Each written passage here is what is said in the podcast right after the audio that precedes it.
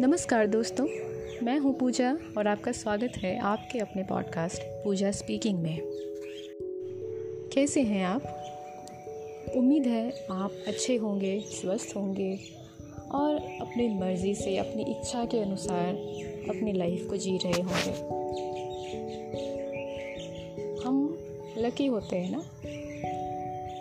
जो भी इंसान या दूसरे जीव जंतु अपनी इच्छा के अनुसार अपनी ज़िंदगी को जी पाते हैं।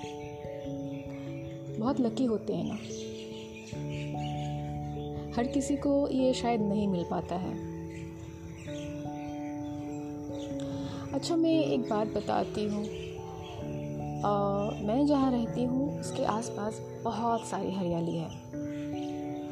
बहुत सारे पेड़ हैं जिन पे फल लगते हैं। और उन्हें खाने के लिए कई तरह के पक्षी आते हैं। सनराइज़ के साथ ही वे शुरू हो जाते हैं और सनसेट तक उनका ये काम चालू रहता है। आते हैं, बैठते हैं, शोर मचाते हैं, खाते हैं, पीते हैं इंजॉय करते हैं। एक दूसरे से डिस्कशन करते हैं। आज तुमने क्या खाया? आज मैंने ये खाया। आज हमने यहाँ गए, आज हम वहाँ गए इंजॉय किया। क्या सभी पक्षियों को ये मिल पाता है? कितना डरते हैं ना कि अगर हमें किसी ने किडनैप कर लिया तो हमारे बच्चों के साथ अगर ऐसा कुछ हो गया, किसी ने उन्हें पकड़ लिया तो उन्हें अपनी मर्ज़ी के हिसाब से उनसे काम करवाने के लिए मतलब जैसे आजकल आजकल नहीं, काफ़ी समय से होता आ रहा है जागरूकता की कमी की वजह से, लोग जानते नहीं थे पर अब जान रहे हैं जैसे कि बच्चों को किडनैप किया जाता है और उन्हें अपंग बनाकर उनसे मनमर्ज के काम लिए जाते हैं। तो ये सब सोच कर ही कितना भयावह लगता है ना? इंसान इनको अपोज कर सकते हैं, इनके खिलाफ आवाज़ उठा सकते हैं, लड़ सकते हैं, और कुछ नहीं तो शोर मचा ही सकते हैं। अपना दुख व्यक्त कर सकते हैं। पर हमारे पशु पक्षी वो तो बेचारे बोल नहीं सकते हमारी तरह। और हम बड़े बड़े समझदार डील डॉल वाले इंसानों के सामने के छोटे छोटे पशु पक्षी अरे, जब हमने हाथी तक को नहीं छोड़ा तो फिर ये नाजुक से पक्षी, ये क्या चीज़ है भला हमारे लिए? हम तो किसी को भी बाँध के रख लें है ना? ईश्वर ने हमें इसलिए बनाया है क्या? हमारे हाथ, पैर, हमें जो सक्षम बनाया है। क्या इसलिए बनाया है? हमें जो इतना समझदार बनाया है, हमें एक दिमाग दिया है जो कि कहा जाता है कि हमारे दिमाग में इतनी बारीक नसें हैं, इतनी सारी नसें हैं कि उन्हें, उनसे पूरी पृथ्वी को चार बार लपेटा जा सकता है। अब मैंने लपेटने की कोशिश तो नहीं की है तो सच और झूठ तो नहीं पता, पर हाँ ऐसा कहा जाता है। तो कहा जाता है तो कुछ ना कुछ तो सच्चाई होगी इसमें, चार बार ना सही, दो बार ही लपेट सकते हैं।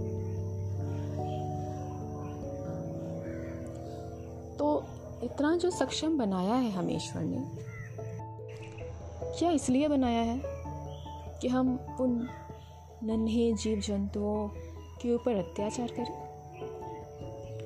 इसी दिमाग का इस्तेमाल हम उनके संरक्षण में क्यों नहीं कर सकते?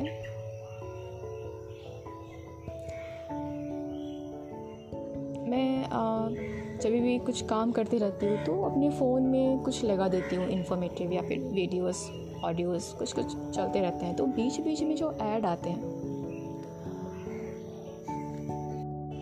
वो कुछ ऐड ऐसे भी होते हैं कि कुछ संस, कोई संस्थाएँ हैं, कुछ जो इस तरह के लाचार हेल्पलेस पशुओं को रखते हैं अपने पास और उनकी सेवा करते हैं, उनका इलाज करते हैं।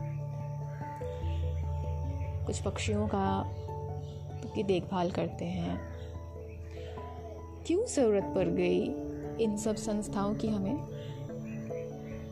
हम इतने गए गुजरे हैं क्या कि हम अपने साथ के जीव जंतुओं को जीवित ना समझ सके? क्यों आजकल इतनी संस्थाएँ उभर कर आ रही हैं? क्यों ऐसी संस्थाओं की ज़रूरत ही है हमें? क्यों हमें किसी नॉर्मल सी किसी, कोई पपी है प्यारा सा कोई बिल्ली का बच्चा है और हम उसे कुचल रहे हैं, पत्थर से मार रहे हैं, उसे जहर दे के मार रहे हैं। उसके पूछ में पटाखे बाँध रहे हैं। और हम खुद को मनुष्य कहते हैं। हम मनुष्य भी हैं। अरे मनुष्य तो छोड़िए, हम जीवित भी हैं क्या?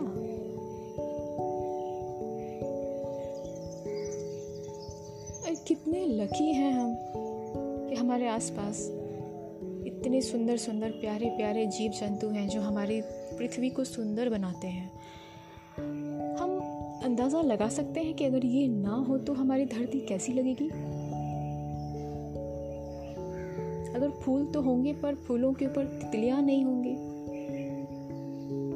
पेड़ों पे फल होंगे, पर उन्हें खाने वाले जीव जंतु नहीं होंगे, पक्षी नहीं होंगे। सुबह जब जब हम उठेंगे तो सनराइज़ के साथ चहचहाते हुए पक्षी नहीं होंगे।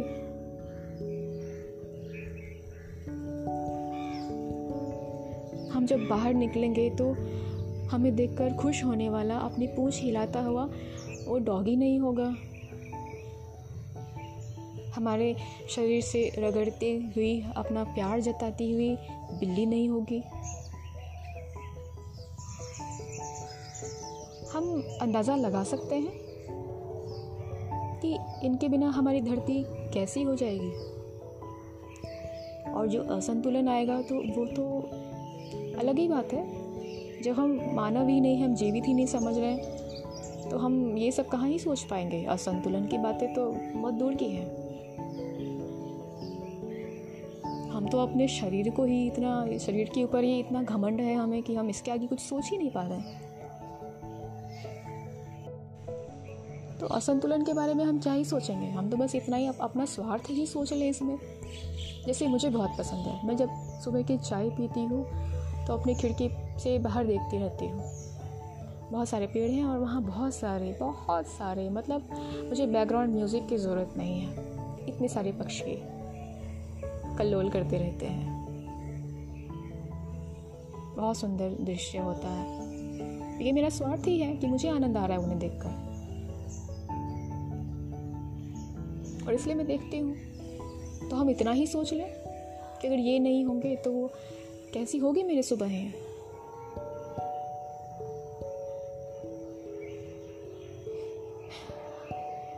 आपको पता है, पता ही होगा, आजकल यूट्यूब पे या ऑडियोज़ पे मेडिटेटिव म्यूज़िक नेचर के म्यूज़िक इस तरह से बन रहे हैं, जो आपको थोड़ा पीस दे सकें।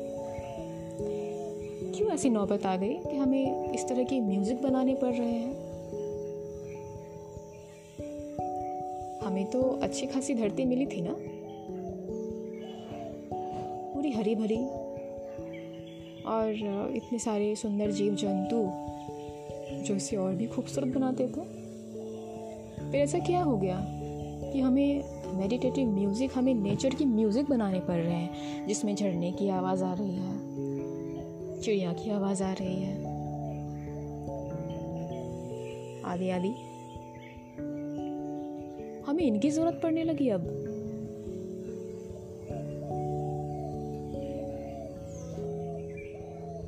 और सबसे ज़्यादा, जो बात मुझे सबसे ज़्यादा कष्ट देती है, वो ये है कि जब मैं किसी पक्षी को पिंजरे में बंद देखती हूँ वो जीवित हैं जिन्होंने उन पक्षियों को बंद करके रखा है पिंजरे में। हम जिन पक्षियों को पिंजरे में बंद करके रखते हैं, क्या हमने उन्हें कभी पंख फैलाए हुए देखा है? कि जब वो अपने हाथ पैर फैलाते हैं, जैसे कि हम भी इंसान हैं तो हम खड़े होते हैं, बैठते हैं, सोते हैं, कभी अंगड़ाई लेते हैं।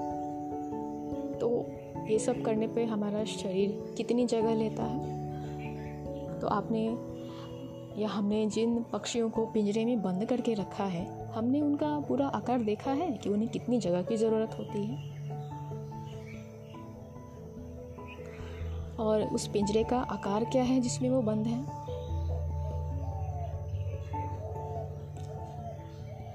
हमारे इतिहास में ना एक बहुत बड़ी घटना हुई थी।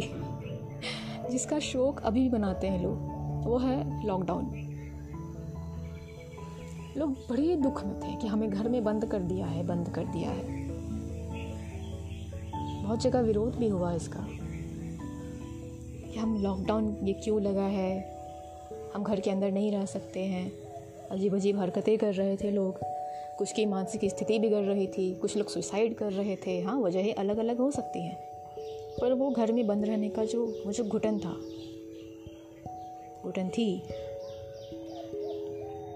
वो भी कई तरह की मानसिक विकृतियों का कारण बने।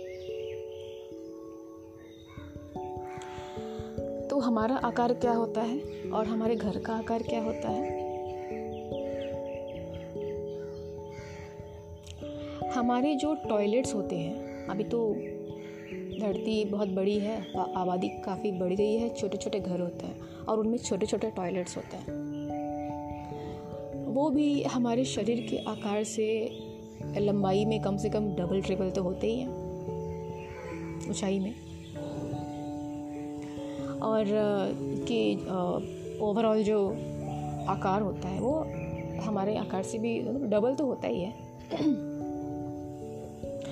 डबल होने के बावजूद अगर आपको ज़िंदगी भर तो छोड़िए आपको दो घंटे के लिए अगर टॉयलेट में बंद कर दिया जाए तो हाँ ठीक है, हम उस आपकी जो टॉयलेट सीट है उसको कवर कर देते हैं। टॉयलेट सीट नहीं होगी, एक चेयर लगा देते हैं वहाँ पे, या एक सोफ़ा लगा देते हैं छोटा सा, और आपको हम बंद करके छोड़ दें वहाँ पे दो घंटे के लिए।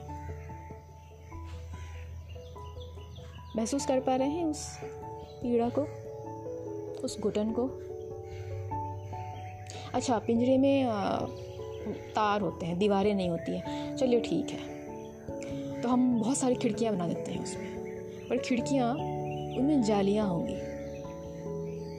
बालकनीज टाइप के नहीं होंगे। अब अब कीजिए इमेजिन कैसा लग रहा है? दो घंटे के लिए हम अपने आकार से कई गुना बड़े कमरे में नहीं रह सकते। हम अपने 500 फीट स्क्वायर फीट, हज़ार स्क्वायर फीट के घरों में नहीं रह सकते। बड़े बड़े बंगलों में भी हम बंद होकर नहीं रह सकते, जबकि हमारे पास बालकनीज होती हैं, छत होते हैं, आँगन होते हैं। छोटे से छोटे अगर फ्लैट्स हों तो भी उनमें बालकनीज तो होती ही हैं, और कुछ नहीं तो खिड़कियाँ ही होती हैं।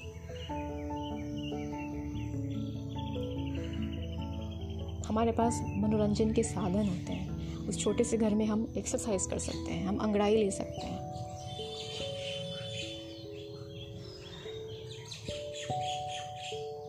मुझे बोलने की ज़रूरत है। वैसे तो समझदार को इशारा ही काफ़ी होता है। उस पक्षी का दर्द हम समझ सकते हैं, जो अपने पंख फैला तक नहीं पा रहा है ढंग से। और वो ये बोलकर बोल भी, बता भी नहीं सकता है कि खोल दो मुझे, बाहर निकलने दो मुझे। थोड़ी देर के लिए ही सही, मुझे मेरे पंख फैला लेने दो। लेवल का अगर पेन समझना है तो अगर हमें कोई हमारे हाथ पैर बाँध कर छोटे से रूम में डालकर छोड़ दे तो कैसा लगेगा?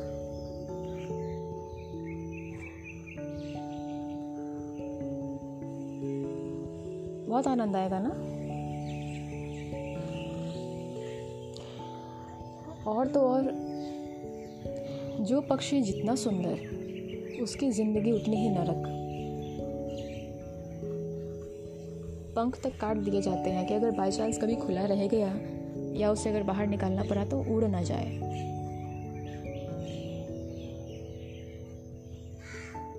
अगर हमें भी अपाहिज बना के रख दिया जाए कि हम बाहर ना जा सकें तो। अच्छा हम इंसान हैं, वो पशु पक्षी हैं, उनको चलता है। ओके। अगर हम ऐसा सोचते हैं ना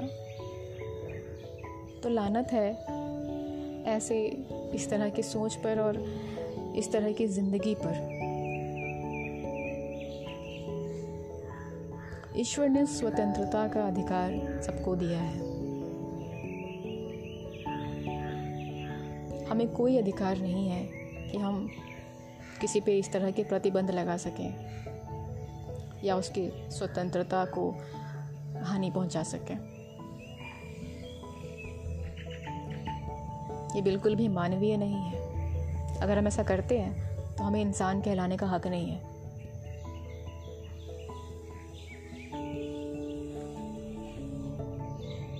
बहुत लोगों ने इसे अपना पेशा बना लिया है। पक्षियों को बेचने का।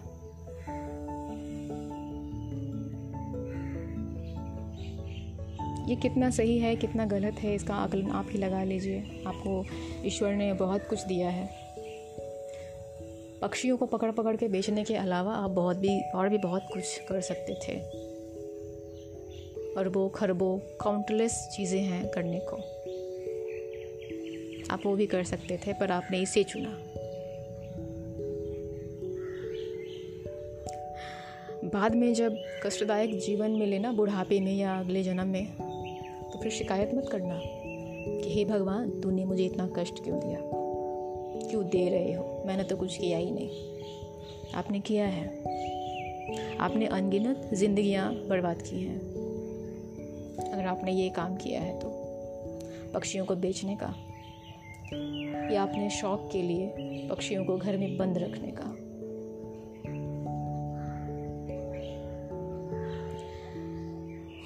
मेरी आज के ऑडियो में थोड़ा मैं गुस्से में लग रही हूँ हाँ थोड़े दुख में हूँ मैं, कि लोग ऐसे कैसे कर सकते हैं। अगर आपको भी बुरा लग रहा है तो इसका मतलब है कि आपको एहसास हो रहा है कि आप गलत कर रहे हैं। और अगर नहीं कर रहे हैं, अगर आपको दुख हो रहा है तो इसका मतलब है कि आपने आसपास वैसी चीज़ें देखी हैं। तो जागरूकता फैलाइए। खुद भी समझिए और दूसरों को भी समझाइए। किसी की स्वतंत्रता का हनन करना हत्या से भी बड़ा अपराध होता है। इसी संदेश के साथ आज का ऑडियो समाप्त करती हूँ। मिलूँगी अगले ऑडियो में। आपने मेरी बातें सुनी, उसके लिए आपका बहुत बहुत धन्यवाद। Thank you so much I love you all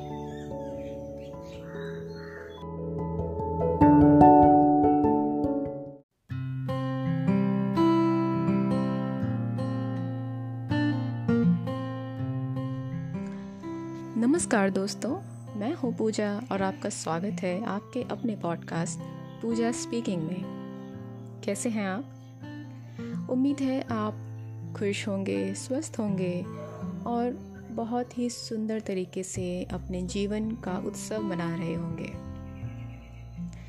पिछले एपिसोड में हमने पक्षियों की स्वतंत्रता पर चर्चा की थी। इसी विषय को आगे बढ़ाते हुए हम थोड़ी और बातें करेंगे। दरअसल इसका सेकंड एपिसोड बनाने का कोई इरादा मैंने रखा नहीं था पहले, लेकिन जब ये एपिसोड रिलीज़ हुआ तो उसके बाद मैं और मेरी एक सखी, हम इसके ऊपर चर्चा कर रहे थे। इसी दौरान मुझे ऐसा रियलाइज़ हुआ कि यहाँ से हमें कुछ संदेश मिल रहा है, जिसके बारे में और भी चर्चा की जा सकती है।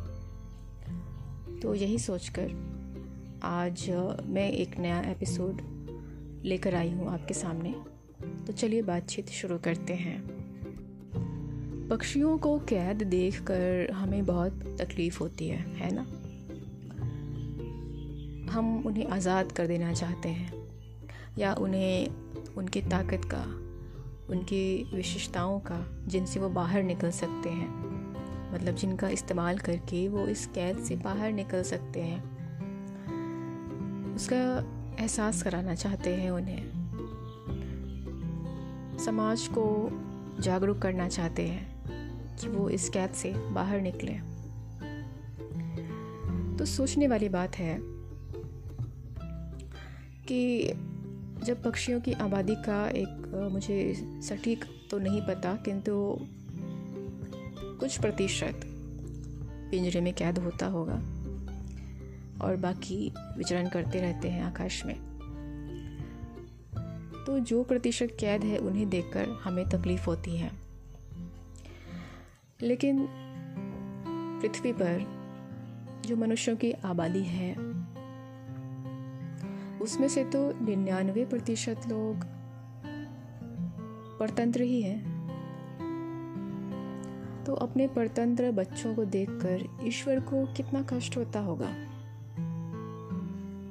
और वो कितनी शिद्दत से चाहता होगा कि उसके बच्चे इस कैद से बाहर निकलें। एक ऐसी पारदर्शी दीवार है। हर इंसान के इर्द गिर्द जिसका उसे पता भी नहीं चलता है। पर वो सारा जीवन, बल्कि यूँ कहें कि जन्मों जन्मों जन्मों तक, हज़ारों जन्मों तक उसमें कैद रहता है। और उसे पता भी नहीं होता। जब उसे पता चलता है, उसके बाद भी उसे कई कई जन्म लगते हैं उस कैद से बाहर निकलने में।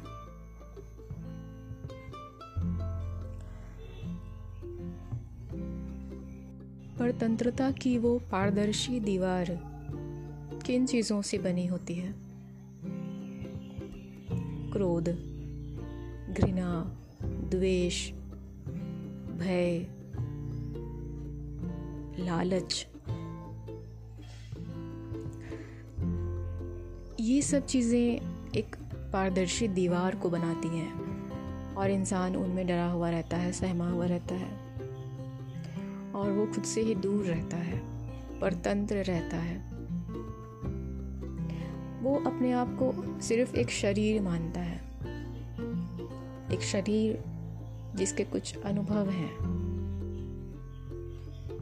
बल्कि देखा जाए तो जब इंसान छोटा होता है, बच, बच्चा होता है तो उस वक्त तो कुछ यादें रहती नहीं हैं उसके।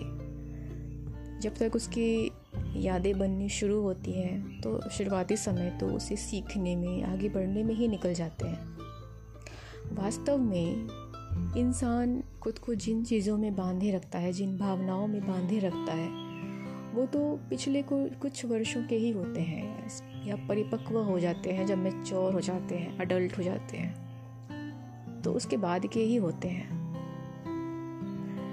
इतनी छोटी सी अवधि में जो भी अनुभव मिलते हैं, उन्हीं में वो बंधा हुआ रहता है जन्मों जन्मों तक।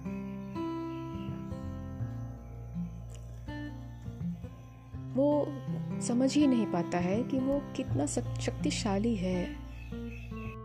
अपनी खुद की ताकत से वो अनुभज्ञ होता है। तो ऐसे बच्चों को देखकर परमपिता परमेश्वर को कितना दुख होता होगा? हम तो अभी उस उस कॉन्शियसनेस में आए भी नहीं है पूरी तरह से उस वननेस में कि सब कुछ एक है। हम तो सीख ही रहे हैं, प्रयास कर रहे हैं प्रैक्टिस कर रहे हैं। अभी भी हम अपने आप को अलग ही मानते हैं दुनिया से। बस इतने में ही हम इतना दुख महसूस करते हैं। तो वो जो ईश्वर है, जो कण कण में बसा है, वो हम में भी है, आप में भी है। पक्षियों में है, सब में है। कण कण में है। उसी कितना कष्ट होता होगा। जब से ये ब्रह्मांड बना है, तब से वो इन चीज़ों का अनुभव कर रहा है। उसे कैसा लगता होगा अपने बच्चों को देखकर? उसे नहीं लगता होगा कि तुम्हारे लिए तो मैंने पूरा आकाश तैयार करके रखा है और तुम कहाँ छोटी सी एक ट्रांसपेरेंट से बुलबुले में फंसे हुए हो। तो इस बुलबुले को तोड़ नहीं देना चाहिए हमें। और इसे तोड़ फोड़ कर यहाँ से बाहर निकल कर क्या हमें भी पूरे आकाश में विचरण नहीं करना चाहिए?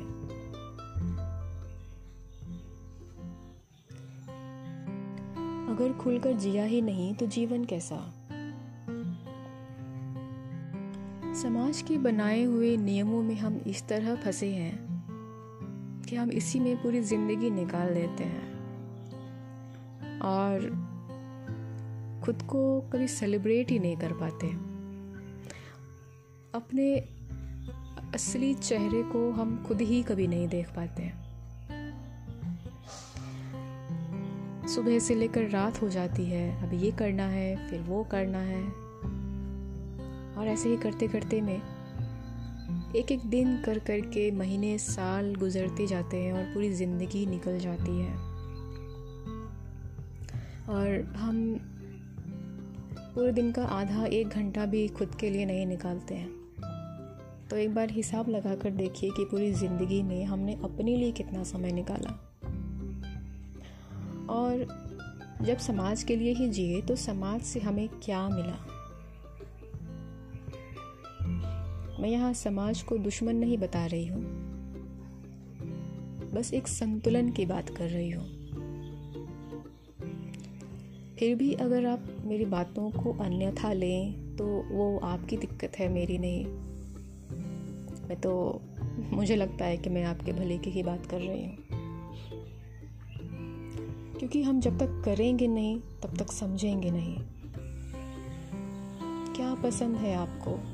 क्या पसंद है मुझे? वो कौन सी चीज़ है जो हमें खुशी देती है? वो कौन सी एक्टिविटी है? कौन सी आदत है? कौन सा गुण है? कौन सा टैलेंट है? कौन सा स्वभाव का वो हिस्सा है जो हमें सुख देता है, खुशी देता है? जो हमें पूरे दिन, कई दिन या जीवन भर तरोताज़ा रखता है या रख सकता है? बहुत कम ही लोग होंगे जिन्होंने इसको सोचा होगा इसके बारे में। या अभी जब मैंने बोला तो उन्हें जल्दी से एक आंसर उनके दिमाग में आ गया होगा। बहुत कम ही लोग होंगे। ज़्यादातर लोग सोच में पड़ जाएँगे कि इसका आंसर क्या होना चाहिए। क्योंकि हम जिम्मेदारियों के नीचे ऐसे दबे हैं कि हम तो खुद को ही भूल गए हैं। क्या अगर हम नहीं होंगे तो समाज नहीं चलेगा? दुनिया रुक जाएगी। जबकि यहाँ पे तो हमेशा के लिए रुकने की बात नहीं हो रही है। बस अपने लिए थोड़ा समय निकालना है। अगर दिन में एक घंटा भी अपने लिए निकाल लिया तो क्या पृथ्वी घूमना बंद कर देगी? या अगर अपना एक मनचाहा काम कर लिया तो उसे समाज का रंग रूप बदल जाएगा? हो सकता है बदल भी जाए, किसी अच्छे रूप में। तो क्या ऐसा प्रयास नहीं करना चाहिए हमें? हम दुनिया समाज को खुश करने में अपनी पूरी ज़िंदगी निकाल देते हैं। तो क्या वो हमसे खुश हो पाते हैं?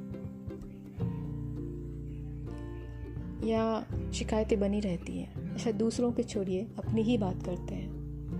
हमें बहुत कुछ चाहिए ज़िंदगी से। हमें बहुत कुछ चाहिए अपने जीवन से, हमें बहुत कुछ चाहिए ईश्वर से। और ईश्वर, वो हर चीज़ आपको दे भी दे, हमें दे भी दे। तो क्या हमारी लिस्ट ख़त्म हो जाती है? आज हमें एक गाड़ी चाहिए थी। कल हमें दो गाड़ी चाहिए होगी। फिर हमें और अच्छी वाली गाड़ी चाहिए होगी। फिर हमें एक प्राइवेट जेट चाहिए होगा। पहले हम बोलेंगे कि मुझे एक खुद का एक घर होना चाहिए। फिर बोलेंगे थोड़ा बड़ा होना चाहिए, ये छोटा हो रहा है। फिर बोलेंगे थोड़ा और मॉडर्न हो जाए तो अच्छा है। फिर मेरा बहुत बड़ा बंगला होना चाहिए। फिर कहेंगे विला होना चाहिए। पहले सोचेंगे कि चलो कुछ नहीं, अपने जीवन साथी का प्यार चाहिए। फिर बोलेंगे, जीवन साथी तो ठीक है, पर बच्चे बड़ा परेशान करते हैं। बच्चों का भी प्यार चाहिए। फिर कहेंगे, बच्चे और ये सब न्यूक्लियर फैमिली तो ठीक है, पर हमें तो सबका प्यार चाहिए। हमें सबसे सम्मान चाहिए। तो यहाँ तो हो गए, पर अब मुझे पॉपुलर होना है। लिस्ट कभी ख़त्म होती है। तो अगर हमारी लिस्ट ख़त्म नहीं हो रही तो क्या हमारे आसपास या हमारी समाज की लिस्ट कभी ख़त्म होगी? ईश्वर में तो काफ़ी धैर्य है।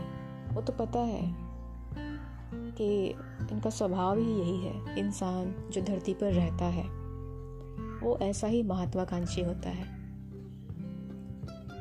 ये स्वभावगत है तो वो जानता है।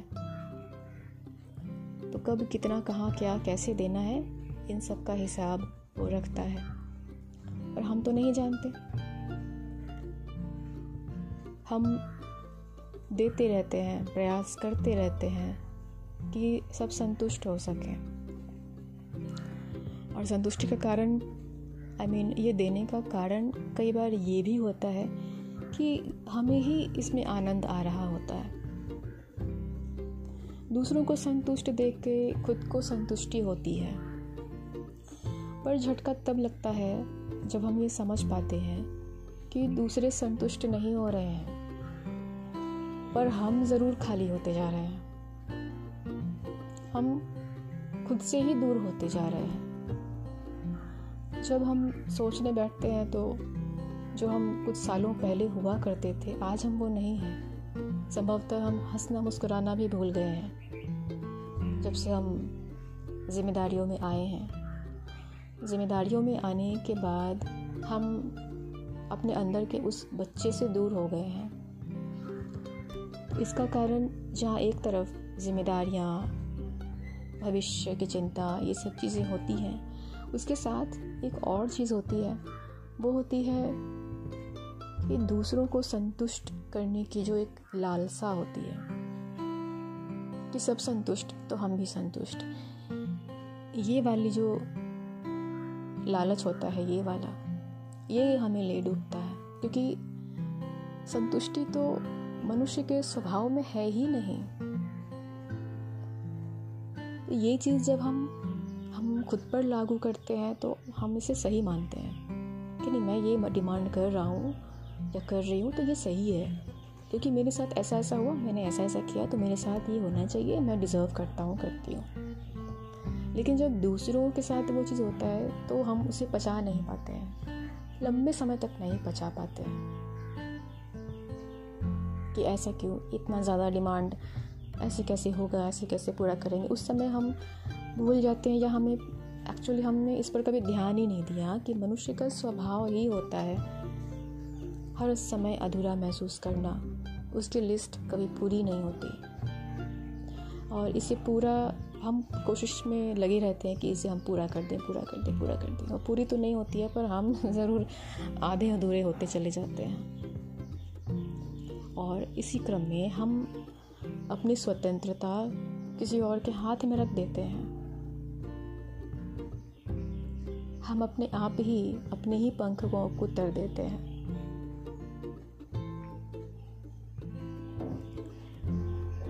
हर चीज़ में एक संतुलन होना ज़रूरी है।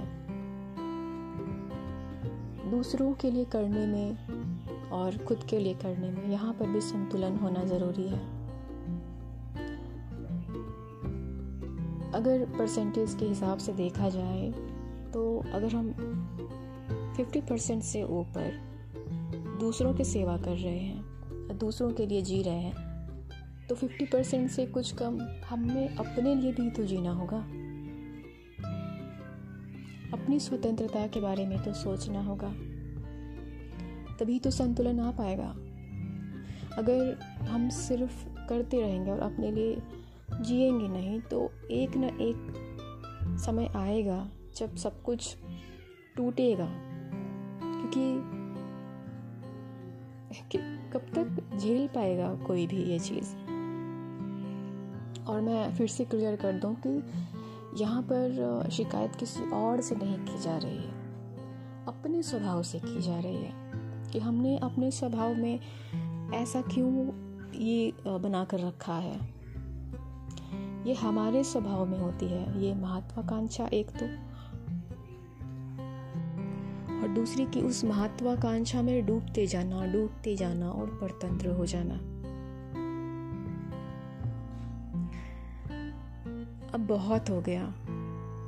अब खोलें अपने पंखों को। खोलें। वो कौन सी चीज़ है जो आपको अंदर से भर देती है? खुशी से भर देती है। आप आप हो जाते हैं। मैं मैं हो जाती हूँ। क्या वो भक्ति है? क्या वो प्रकृति है? क्या वो प्रेम है? क्या वो कोई गुण है? क्या वो कोई टैलेंट है? क्या कोई आदत है? क्या कोई व्यक्ति है? व्यक्ति के पक्ष में मैं नहीं हूँ। व्यक्ति का मोह बहुत ही दुखद होता है उसका नतीजा। तो इसके बारे में हम बात नहीं करेंगे। तो कौन सी एक चीज़ है? चीज़ यहाँ पर ऑब्जेक्ट नहीं। चीज़ के लिए मुझे सही शब्द नहीं मिल रहा है इसलिए मैं चीज़ बोल रही हूँ, पर यहाँ ऑब्जेक्ट की नहीं, किसी एनर्जी की बात हो रही है। एनर्जी हर चीज़ में होती है, हर वस्तु में, हर आदत में, हर गुण में, व्यक्ति में, हर हर जगह एनर्जी होती है। तो एनर्जी की मैं बात कर रही हूँ, कौन सी एनर्जी है? जो आपको खुशी देती है। उसे थोड़ा समय दीजिए। देना चाहिए आई मीन आखिरी निर्णय तो व्यक्ति का स्वयं का ही होता है।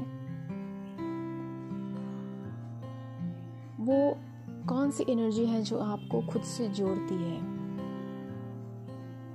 और आपको आज़ाद करती है? जब आप उससे जुड़ेंगे तो धीरे धीरे आप बाकी सभी चीज़ों से आज़ाद होते जाएँगे। कौन सी कैद में होते हैं हम? मानसिक कैद में। हमारा दिमाग एक कैद में होता है।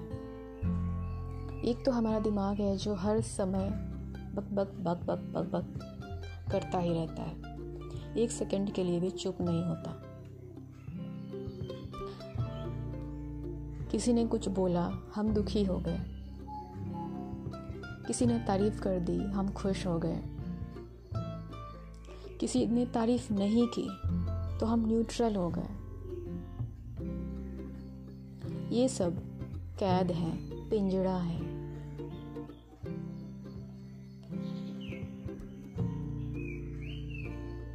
तारीफ़ में खुश ना होना सफलता से अहंकार से ना भर जाना। किसी की मृत्यु होने पर ज़रूरत से ज़्यादा शोक भी गलत है। किसी भी भावना में जकड़े रहना या बंधे रहना कैद है। भावनाओं से ऊपर कुछ भी नहीं होता जहाँ तक मैंने जीवन को समझा है।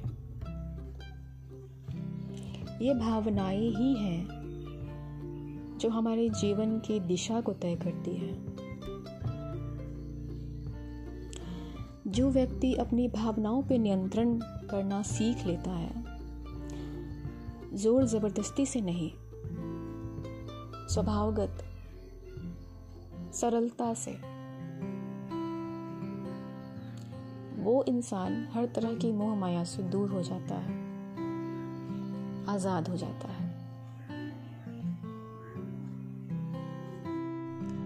अगर किसी ने तारीफ़ कर दी, हम बहुत खुश हो गए तो हमने अपनी भावनाओं का नियंत्रण उस व्यक्ति के या उस एनर्जी के हाथ में दे दिया। किसी ने हमें भला बुरा कहा और हम दुखी हो गए तो भी हमने वही काम किया। किसी ने हमें गुस्सा दिलाया, हमें भड़काया, उकसाया। हम गुस्सा हो गए और अब शब्द कहे या ना भी कहे, पर क्रोध में आ गए तो भी हम परतंत्र हो गए। किसी के इमोशनल अत्याचार में फंस गए। किसी ने बड़े शहद में लिपटे हुए करेले को हमारे सामने रख दिया और हम उस झांसे में आ गए। तो भी हम परतंत्र हो गए। हम धरती पर जन्मते हैं, परतंत्र होने के लिए नहीं। स्वतंत्रता का अर्थ सीखने के लिए और उसका अनुभव लेने के लिए। ये एक दिन में नहीं होता है। बहुत प्रयास करने पड़ते हैं। जब मन शांत रहता है तो लगता है हमने इसे अचीव कर लिया है। फिर जब हम विचलित होते हैं तो हम सारा गड़बड़ कर देते हैं, सारी मेहनत खराब कर देते हैं। पर ठीक है, ये भी हमारी खुद की परीक्षा होती है। ऐसे ही थोड़ी प्रैक्टिस करेंगे, थोड़ी परीक्षा देंगे, थोड़ी प्रैक्टिस करेंगे, फिर परीक्षा देंगे। जब लगेगा कि हाँ अब हम पहुँच रहे हैं वहाँ पर तो फिर से एक बार परीक्षा होगी। हो सकता है हम सफल हो या हो सकता है हम असफल हो जाएँ। पर ऐसे ही धीरे धीरे करते करते एक समय आता है जब हम सफल हो जाते हैं परीक्षा में और आगे भी सफल होते रहते हैं, होते रहते हैं, होते रहते हैं। फिर हमें स्वतंत्र रहने के लिए प्रयास नहीं करना पड़ता। ये सब सुगमता से, सरलता से अपने आप हो जाता है।